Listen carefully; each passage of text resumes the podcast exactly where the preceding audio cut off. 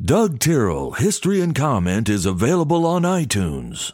Hello, friends. I'm Doug Terrell. This is History and Comment for Tuesday, the 30th day of August, 2022. The Romans having basically leveled the city, including the Jewish temple, in their siege of Jerusalem. Some sources claim that vast amounts of history and centuries of Jewish genealogies were destroyed. The Jews may have been one of the major thorns to the Romans.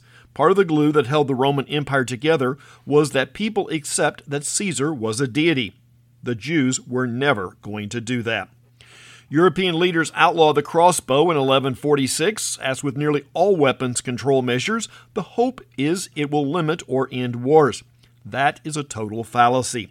President Lincoln did not order or utilize significant numbers of the Gatling gun at the time, as it was looked upon much like the atomic bomb is today.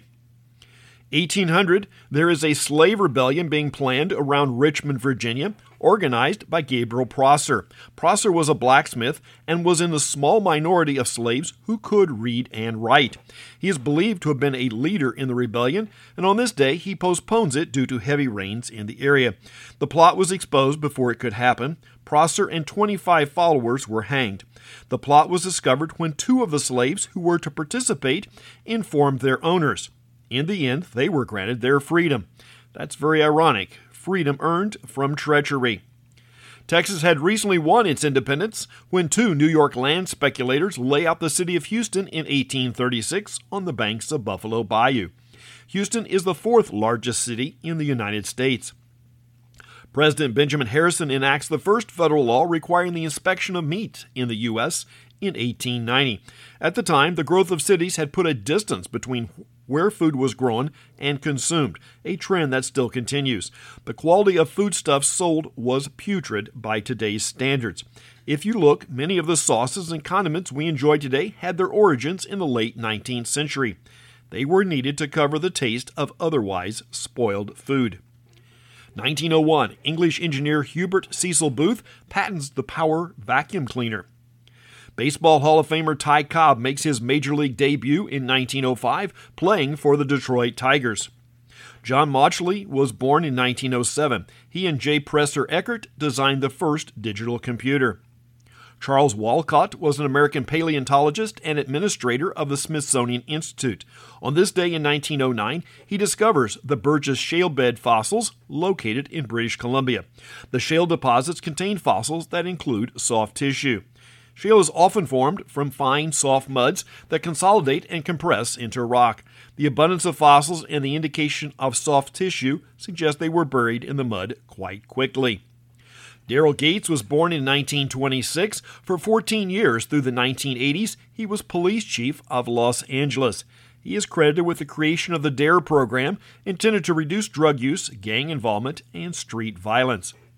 Singer, songwriter, and conductor Johnny Mann was born in 1928. He recorded in the 60s, leading the Johnny Mann Singers. They covered the Fifth Dimension song, Up, Up, and Away. In later years, Mann directed radio jingles for several California radio stations.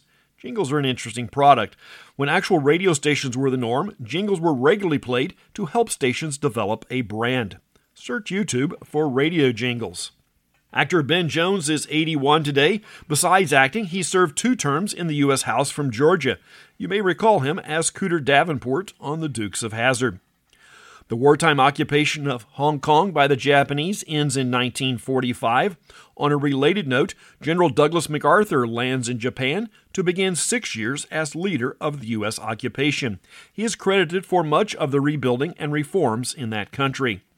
Thurgood Marshall is confirmed to the U.S. Supreme Court in 1967. Actress and model Cameron Diaz is 50 today. Tom Brokaw becomes news anchor of NBC's Today Show in 1976. Late Show with David Letterman debuts in 1993. Bill Murray is his first guest. Billy Joel performs. One year ago, we were watching events unfold in Afghanistan as the U.S. military quickly withdrew from the country. That's history and comment for the 30th day of August. I'm Doug Terrell. Now go do something worth remembering.